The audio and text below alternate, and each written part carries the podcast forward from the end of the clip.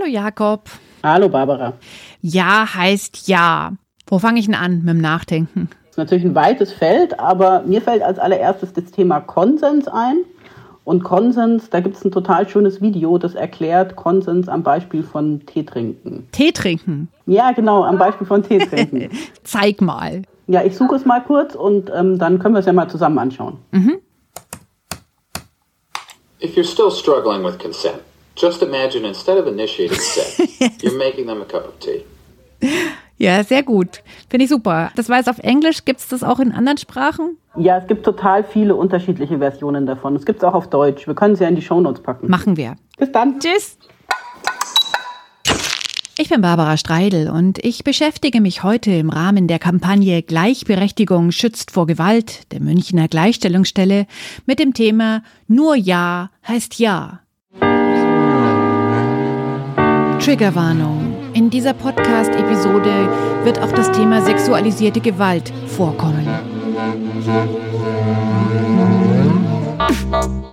Das Video, über das ich gerade mit Jakob Pfeiffer aus der Gleichstellungsstelle gesprochen habe, hilft dabei, ein Thema zu diskutieren, das manchen irgendwie peinlich ist.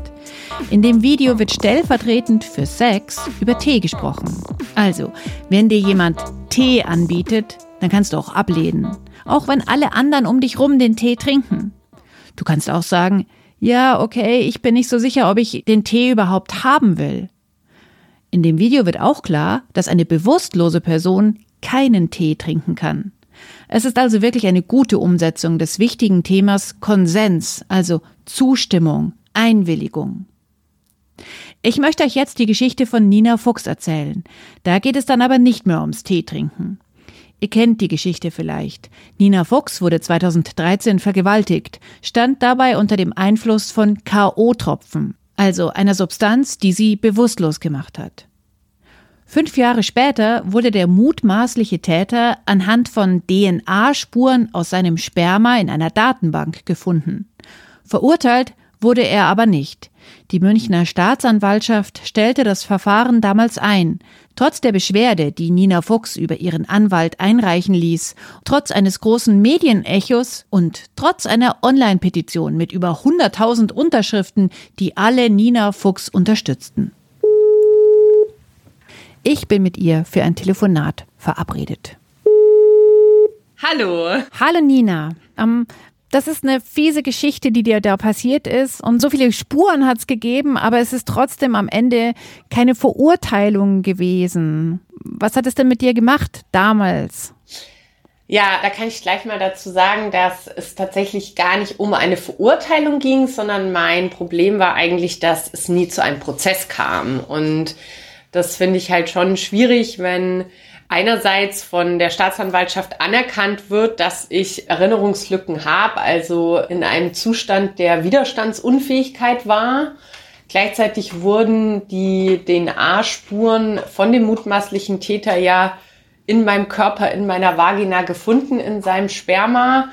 Wenn man diese beiden Komponenten hat, es war ja damals noch das alte Sexualstrafrecht, sexueller Missbrauch einer widerstandsunfähigen Person, dann sind diese beiden Komponenten ja gegeben, dann kann man ja zumindest mal einen Prozess machen und das ist eben nicht passiert. Es wurde sogar noch damit begründet, dass ich Erinnerungslücken habe, was natürlich doppelt fies ist, wenn man K.O.-Tropfen bekommen hat. Und das war eigentlich so mein großes Leiden. Verstehe. Also das ist ja eigentlich noch viel schlimmer. So einer Verurteilung würde der Prozess stehen und es ist nicht mal dazu gekommen. Genau. Wie hast du es denn überhaupt geschafft, nicht den Kopf in den Sand zu stecken, ob ja dieser wir machen nicht mal einen Prozess Absage?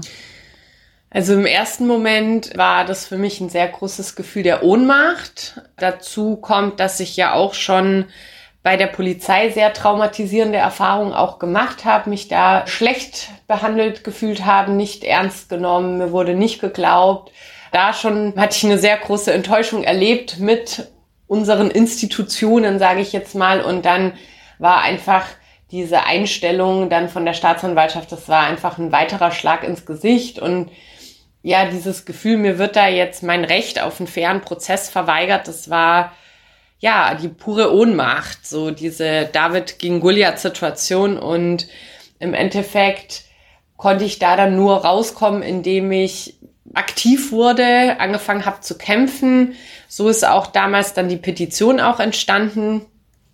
Und ja, irgendwann im, im Laufe dieser Geschichte, dieses Kampfes ist mir dann halt auch immer mehr bewusst geworden, dass das nicht jetzt irgendwie tragisches Einzelschicksal ist, was mir da passiert ist. Da ist äh, super viel schiefgelaufen, aber bei Anna läuft alles glatt. So, nee, nee, ist es tatsächlich leider Standard, dass so viel schief läuft. Und das hat dann bei mir einfach so einen Willen auch geweckt, dass ich gesagt habe, so ja, ich will, dass sich da was ändert, dass sich strukturell was ändert. Das kann nicht sein, dass so viele Betroffene zusätzlich zu der schlimmen Tat, die sie erlebt haben, auch noch weiter bei Polizei oder bei der Justiz oder vor Gericht weiter noch traumatisiert werden und noch zusätzliches Leid erfahren. Ja, du hast eben nicht den Kopf in den Sand gesteckt, sondern was ganz anderes gemacht. Du hast auch einen Verein ins Leben gerufen, KO, kein Opfer e.V. Und das ist eine Schnittstelle zwischen Politik, Polizei und Justiz, Gesellschaft, Opferorganisationen und Betroffenen. Was macht ihr? Ja, wir haben äh, drei Schwerpunktthemen. Das ist einmal sexualisierte Gewalt allgemein, dann K.O.-Tropfen und dann das Thema Konsens. Und dann machen wir zu diesen Themen Aufklärungs-, Präventions- und Öffentlichkeitsarbeit. Also wir sind nicht jetzt irgendwie eine Beratungsstelle oder eine Selbsthilfegruppe, sondern wir versuchen wirklich, indem wir auf verschiedenen Ebenen arbeiten, im Endeffekt eigentlich auf einen gesellschaftlichen Wandel hinzuarbeiten. Und da braucht man eben einerseits die Politik. Deswegen kämpfen wir zum Beispiel auf politischer Ebene dafür, dass sich das Sexualstrafrecht nochmal ändert, dass dieses Nein heißt Nein sich in ein nur Ja heißt Ja verändert. Gleichzeitig ist Prävention total wichtig, äh, wenn man dann an Schulen geht. Ähm, man darf ja nicht vergessen, wenn man jetzt in eine Schule geht, dann sitzen da nicht nur die potenziellen zukünftigen Opfer, da sitzen auch die potenziellen zukünftigen TäterInnen. Und wenn man an dieser Stelle halt schon eingreifen kann, dann kann man nachhaltig da sehr, sehr viel verändern. Hm. Jetzt hast du gerade gesagt, ähm, es wäre gut, wenn das Sexualstrafrecht nicht mehr Nein heißt Nein heißt, sondern nur Ja heißt Ja. So ist ja auch unser Thema heute für diese Podcast-Episode. Wie erklärst du das zum Beispiel in der Schulklasse? In der Schulklasse würde ich das so erklären, dass wir eben seit 2016 da eine schon große Reform hatten, weil davor war es nämlich so, dass man sich wirklich körperlich wehren musste, damit es als eine Vergewaltigung gegolten hat.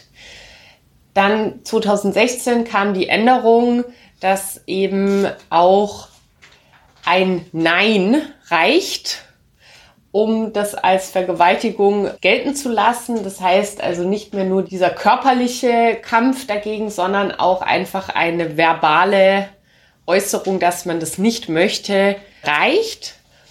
Und das ist der aktuelle Stand. Und das Problem ist aber, dass Leute, die irgendwie passiv sind, nach dem jetzigen Gesetz kann diese Passivität interpretiert werden als ein Ja. Und das ist sehr fatal, weil es nämlich ganz viele Situationen geben kann, in der eine Person passiv ist. Es gibt zum Beispiel auch eine Studie aus Schweden, die zeigt, dass in der Situation von, von einem Übergriff, also vor allem jetzt ein sexueller Übergriff, eine Person in eine Schockstarre verfällt. Man kennt es auch aus der Psychologie. Wenn man ganz krass unter Stress steht, dann gibt es so drei Verhaltensmuster, in die man verfällt, Kampf, Flucht oder Starre. So. Und diese Starre ist eben was, was halt sehr, sehr häufig auftritt in so einer Situation von einem sexuellen Übergriff und eben ja 70 Prozent der Betroffenen in so einer Situation verfallen in die Starre. Und im Moment ist es auch so, dass die ganze Verantwortung liegt quasi auf der Opferseite das Opfer muss beweisen können, dass es sich entweder gewehrt hat, dass es deutlich Nein gesagt hat oder dass es zu beidem nicht in der Lage war. Und dann fragt man sich halt schon, wie beweist man eine Schockstarre? Ja, Spoiler, man kann es nicht beweisen. Und das ist nämlich genau das Problem. weil dann heißt es halt so, ja, okay, dann konnte ja der äh, mutmaßliche Täter ja gar nicht wissen, dass du das nicht wolltest. So, und wenn man jetzt diesen Konsensgrundsatz sich anschaut und dieses Ja heißt Ja, dann verändert sich diese Verantwortung. Die ist, liegt dann nicht mehr nur auf der Opfer- und Betroffenenseite, sondern die geht dann auch über auf die Täterinnenseite und dann würde sich auch die Fragestellung ändern. Dann würden nämlich bei Polizei und vor Gericht würde die Frage dann lauten, war denn ein Einverständnis da? Und diese Frage geht dann eben auf die Täterinnenseite. Und dann wird nachgehakt, so ja, woran haben Sie denn dieses Einverständnis festgemacht? Oder wenn Sie Zweifel hatten, haben Sie nochmal nachgefragt. Aus welchem Blickwinkel gucke ich da drauf? Wie formuliere ich meine Fragen? Und wie schaffe ich dann auch in der Gesellschaft ein anderes Bewusstsein, dass ich einfach lerne, das ist meine Verantwortung auch zu überprüfen, möchte denn mein Gegenüber das gerade so? Und das ist, glaube hm. ich, so der wichtigste Kern eigentlich an diesem ganzen, ja, wir nennen es immer gerne Konsenskultur, die wir gerne etablieren würden in unserer Gesellschaft, dass man einfach wirklich darauf guckt, passt es für mein Gegenüber? Weil es wird ja sehr oft auch von so GegnerInnen kommen ja immer die Stimmen so, oh, und dann braucht man ja jetzt Verträge im Bett und dann, das tötet ja jegliche Lust und Stimmung und das ist ja so unsexy. Und dann denke ich mir immer so, naja, wie, wie sexy und lustvoll ist denn die Vorstellung, dass mein Gegenüber überhaupt keine Lust auf mich hat und die Minuten runterzählt, wann es endlich vorbei ist. Euer Vereinsname spielt ja auch mit den berüchtigten K.O.-Tropfen. Also der Verein heißt ja K.O. K.O.-Tropfen sind geruchlose, geschmacklose, farblose Substanzen, die eben genau das machen. Sie machen einen Menschen K.O. Ich habe gelesen, dass ihr euch sehr dafür einsetzt, dass die eben nicht mehr so leicht zugänglich sind. Wo stehen wir denn da? Wir sprechen jetzt ja hier explizit über den äh, Stoff GBL. Der ist eben in Deutschland legal, der wird verwendet von der Industrie. Ich glaube zum Beispiel sowas wie Felgenreiniger oder so, da wird das verwendet. Und es wäre halt ein leichtes, wenn man das eben verbietet und dieser Stoff dann vergällt werden muss. Das bedeutet, er wird mit so krass bitteren Zusätzen versetzt, dass wenn ein kleiner Tropfen in dem Getränk drin wäre, wäre dieses Getränk nicht mehr trinkbar. Das ist was sehr niedrigschwelliges, was, was sehr leicht umzusetzen ist und niemand irgendwie dadurch Kosten entstehen. Die Industrie kann es nach wie vor verwenden und es wäre aus meiner Sicht einfach ein Zeichen, dass die Politik setzt, wir nehmen dieses Thema ernst. Es ist nicht die Lösung. Es wird nicht danach keine K.O.-Tropfenfälle mehr geben, nur weil man GBL verbietet. Also das wäre naiv, das zu glauben. Eine Person, die sich überlegt, ich besorge mir jetzt einen Stoff, um den einer Person zu verabreichen, also das allein ist ja schon eine schwere Straftat, eine Vergiftung, eine schwere Körperverletzung. Und dann vergewaltige ich noch da im Anschluss diese Person oder raube sie aus oder beides diese Person wird sich nicht abschrecken lassen, weil dieser Stoff illegal ist. Letzte Frage. Unser Thema heißt nur Ja heißt Ja. Haben wir ja gerade eben schon geredet, warum das so wichtig ist. Wie können wir denn mit dem Thema Konsens äh, in einer guten Gesellschaft am besten umgehen? Ich glaube, was ganz wichtig ist, und das ist tatsächlich auch der Fokus für uns, wenn wir Schulprojekte dazu entwickeln, dass wir uns mit zwei Themen sehr intensiv beschäftigen. Und das eine ist das Thema Grenzen und das andere ist das Thema Kommunikation. Und zum Thema Grenzen ist es sehr wichtig, dass ich erstmal überhaupt lerne, wo sind denn meine Grenzen? Also was ist für mich irgendwie angenehm und was nicht? Gerade auch im körperlichen Kontext, im sexuellen Kontext, dass man sich damit auseinandersetzt. Und dann ist der zweite Schritt, dass ich auch lerne, Grenzen von anderen Menschen wahrzunehmen. Weil ganz oft können wir schon so durch sowas wie Körpersprache ganz viel rauslesen, wenn wir es sehen wollen. Weil in der Regel, wenn man jetzt, wir stellen uns jetzt mal so eine Clubsituation vor mit irgendwie, man will irgendwie flirten mit jemand und dann geht man auf jemand zu und dann kann man eigentlich ganz schnell erkennen, ob die andere Person da Lust drauf hat oder nicht. Das sieht man an der Körpersprache. Wendet die sich mir zu, dreht die sich eher weg, rückt die näher, rückt sie weg. Lauter so kleine Sachen, dass wir da einfach lernen, darauf zu achten und die Grenzen der anderen Menschen wahrzunehmen und zu respektieren. Und der zweite Schritt ist dann die Kommunikation, was wir leider auch nie lernen. Äh, das ist schon lange mein großer Wunsch, dass es irgendwann mal Kommunikation als Schulfach gibt, dass wir einfach lernen, auch über solche Sachen zu sprechen. Was sind meine Grenzen? Was sind meine Wünsche? Oder noch viel wichtiger, was möchte ich nicht? Und dass wir da einfach ähm, durch diese beiden Themenbereiche äh, mit, mit Kommunikation und mit Grenzen dann zu einem anderen Miteinander finden, wo Konsens einfach ja normal ist und etabliert ist. Und ich finde es irgendwie so spannend, dass so viele Leute nicht über das Thema Sex reden können oder über ihre Wünsche oder was sie nicht wollen, weil sie sich da schämen, weil ihnen das zu intim ist. Und dann denke ich mir, ja, aber die Handlung die ist doch noch viel intimer als das drüber reden und das kriegen wir doch auch hin. So. Wer nicht über Sex sprechen kann, der kann das ja wie in diesem einen sehr guten Video schon mal üben und spricht über Tee. Genau. Das bestimmt auch das Consent-Video. Klar. Ganz lieben Dank für die Einladung.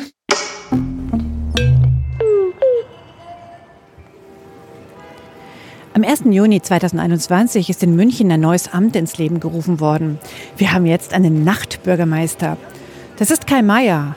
Und der neue Bürgermeister hat auch eine eigene Fachstelle gekriegt. Mona, das steht für Moderation der Nacht. Ich habe mich mit ihm vor dem Pimpernel in der Müllerstraße in München verabredet. Das ist ein Club, in dem elektronische Musik läuft und viele gerne feiern. Meine Nichte geht da ganz gerne rein. Das Pimpernel ist in der Innenstadt, wo es viele Bars und Ausgehlokale gibt. Hallo. Hallo. Geh mal. Also jetzt waren wir hier gerade vom Pimpernel ja. verabredet, das ja heute zu hat. Heute naja, wir sind auch noch, wir sind auch noch ein bisschen früh dran. Ja. Das Pimpernel ist ein Laden, da geht meine Nichte total gern rein. Die ist so mhm. Anfang 20 und mhm. sie hat auch immer wieder so Geschichten mir erzählt, dass sie so schon so mit K.O.-Tropfen und Übergriffen zu tun hatte, also jetzt nicht unbedingt im Pimpernel. Ja. Hören Sie als Münchner Nachtbürgermeister viele solche Geschichten?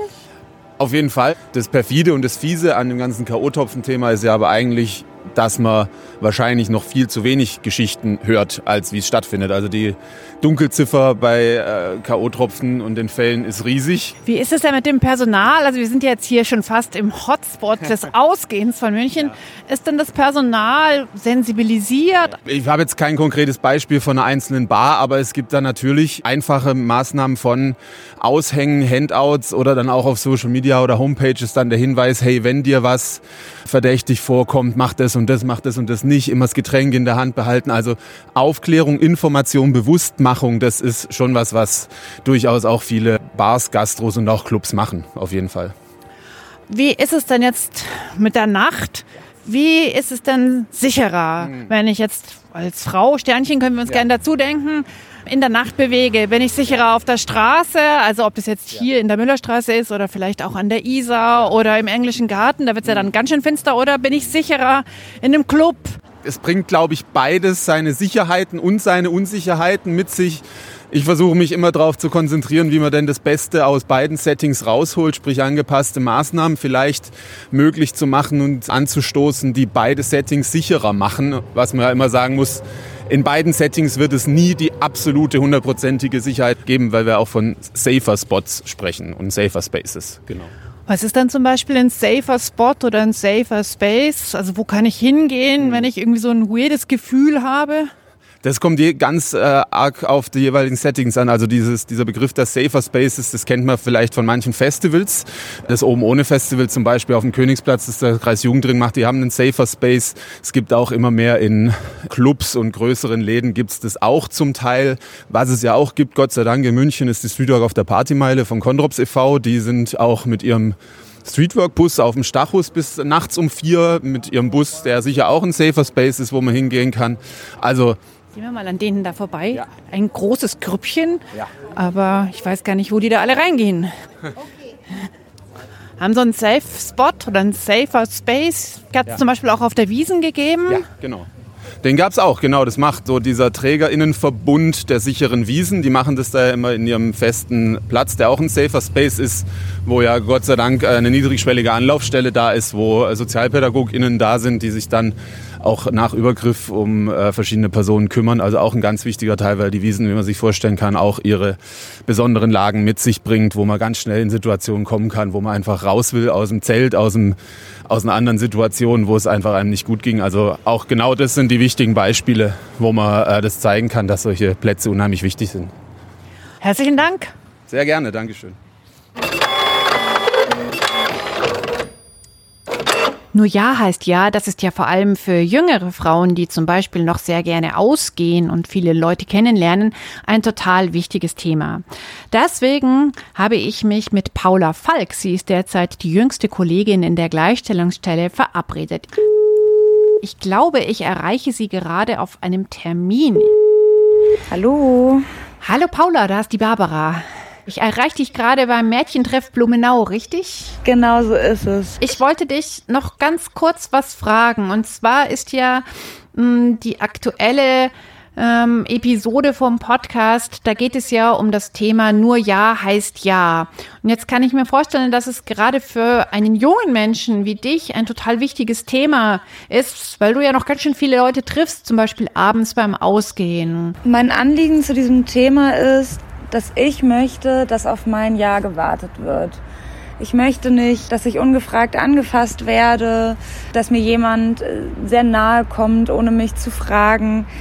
Und es ist leider alltäglich, dass Frauen und Mädchen immer noch mit sehr viel sexuellen Übergriffen konfrontiert sind, sehr vielen Grenzüberschreitungen konfrontiert sind.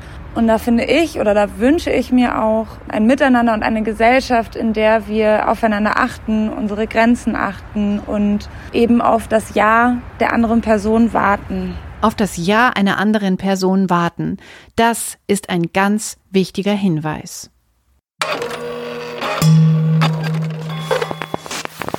Wir müssen also an der Kommunikation arbeiten. Nicht nur über Tee reden, sondern auch über Sex, darüber, wer will und was und was nicht. Auch für Frauen mit Behinderung ist Kommunikation ein ganz wichtiges Thema, hat mir Donja Robin erzählt. Mit ihr habe ich schon in einer früheren Episode gesprochen. Sie ist Leiterin der Netzwerk Frauen Bayern und hat mit zwei Jahren die Diagnose spinale Muskelatrophie erhalten. Ich habe Donja Robin nach ihren Erfahrungen zu Nur Ja heißt Ja gefragt. Es geht hier zum einen natürlich um Intimität und um Gewaltprävention, wenn es jetzt um Sachen wie sexualisierte Gewalt geht.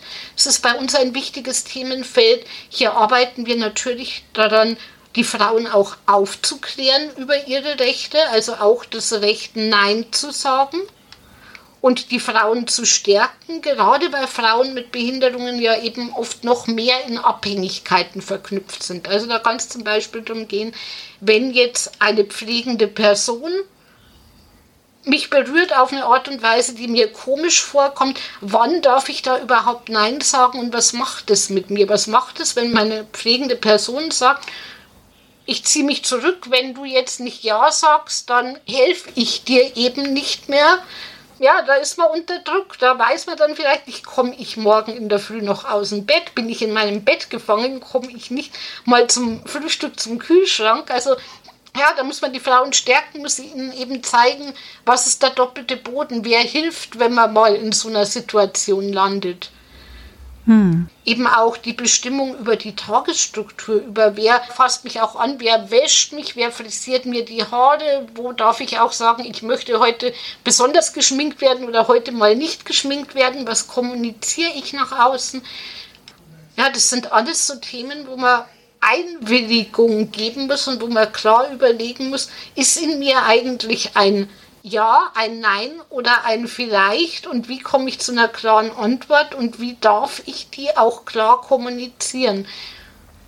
Und das besprechen wir zum einen natürlich im Team aus Fachfrauen immer wieder aus ganz verschiedenen Perspektiven, aber eben auch mit den Frauen selbst. Also wir sind ja ein offener Zusammenschluss von und für Frauen mit Behinderungen. Das heißt, hier ist der Dialog einfach wichtig, um zu schauen, was brauchen die Frauen, was wünschen sie sich und wie kann man sie wirklich stärken.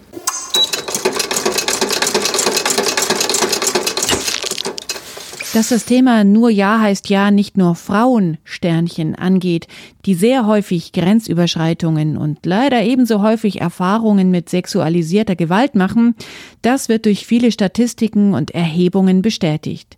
Und die Zahl derer, die aus Scham nicht über das sprechen, was sie erlebt haben, die ist mit Sicherheit sehr hoch. Höchste Zeit, das Thema auch dort zu platzieren, wo Männer hingehen, wenn sie Rat suchen, um etwa aus gewalttätigen, übergriffigen Verhaltensweisen herauszukommen. Im MIM, dem Münchner Informationszentrum für Männer, habe ich mit Jan Wirkotsch gesprochen. Er ist Fachberater und Coach und er kennt das Thema Konsens aus der Beratung.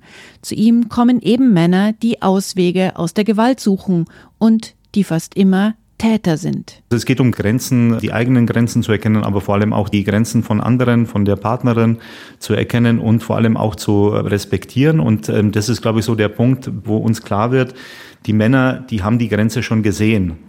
Aber Sie haben sie eben nicht akzeptiert und sie sind über diese Grenze bewusst hinweggegangen. Und an diesem Punkt müssen wir mit den Männern kommen und das gelingt uns in der Regel. Und das hängt auch wiederum damit zusammen, ja, mit unserer Gesellschaftsstruktur, also mit diesen patriarchalen Zusammenhängen, weil wenn ich mir denke, ich habe einfach das Recht als Mann, dass die Frau einfach für mich da ist und immer verfügbar, dann neige ich natürlich eher dazu zu sagen, nee, die Grenze interessiert mich nicht, weil ich bin der Mann und ich habe das Sagen und ich stehe über dir und dann nehme ich mir halt einfach das. Tatsächlich, was da dahinter steckt und woran wir auch in der Gruppe arbeiten, ist das Thema, was haben die Männer über Sexualität gelernt? Also wie haben die zum ersten Mal sozusagen sich mit ihrer Sexualität auseinandergesetzt? Und da ist es häufig so, dass äh, Männer eben Pornos zum Beispiel konsumiert haben und äh, was da für Bilder vermittelt werden. Das heißt, Frauen sind immer verfügbar, Frauen haben immer Spaß, Frauen wollen immer. Frauen machen alles, was ich will. Das ist natürlich ein Problem, wenn ich natürlich mit, mit solchen Bildern im Kopf aufwachse und natürlich auch so die mediale Darstellung eben, wenn Sie sich Filme anschauen, wo einfach die Männer die Helden sind und einfach mit den Frauen auch machen können, was sie wollen. Ja, das ist natürlich etwas, das muss erstmal aus den Köpfen auch raus. Das Thema geschlechtsspezifische Gewalt ist natürlich ein total schweres Thema. Wir haben die ganzen Vergewaltigungen, die nicht angezeigt werden. Wir wissen, dass es keine guten Urteile gibt, wenn Frauen vor Gericht gehen, weil es einfach strukturell so schwierig ist. Und gleichzeitig haben wir einen ganz großen Schwerpunkt auf das Thema Prävention und Empowerment gelegt. Das ist ein großes Kapitel in diesem Aktionsplan, wo wir Selbstbehauptungs-, Selbstverteidigungskurse anbieten wollen, auch erweitern wollen, auch TrainerInnen ausbilden wollen für Mädchen und Frauen, aber auch für Jungs und Männer, auch für nicht-binäre Menschen. Wir das Thema ist so schwer und gleichzeitig ist es ähm, aber auch ein total schönes Thema, nämlich wenn wir auf die Empowerment und auf die Präventionsseite schauen. Und das ist ja auch die Idee der Kampagne. Wir wollen Gleichberechtigung stärken und indem wir das tun, machen wir Präventionsarbeit gegen geschlechtsspezifische Gewalt. Ich habe mir nochmal das Video angeschaut, in dem es um Tee geht in Zusammenhang mit Konsens. Nicht nur Jakob Pfeiffer von der Gleichstellungsstelle und Nina Fuchs haben mir das empfohlen, auch Jan Wirkutsch vom MIM, der hat mir sogar nach unserem Gespräch noch eine Mail mit dem Link zum Video geschickt. Ganz am Anfang in diesem Tee-Video kommt ein ganz wichtiger Punkt. You say, hey, would you like a cup of tea? Genau, die Frage, hey, would you like a cup of tea? Hey, magst du eine Tasse Tee? Um diese Frage geht's, um das Mindset zuerst zu fragen, und zwar echt gemeint zu fragen. Es ist vollkommen okay, abends in eine Bar zu gehen und den Wunsch zu haben, jemanden kennenzulernen, vielleicht nur für eine Nacht. Aber wirklich niemand geht in eine Bar mit dem Wunsch, eine übergriffige, unangenehme, sexualisierte, vielleicht traumatisierende Erfahrung zu machen. Verstanden?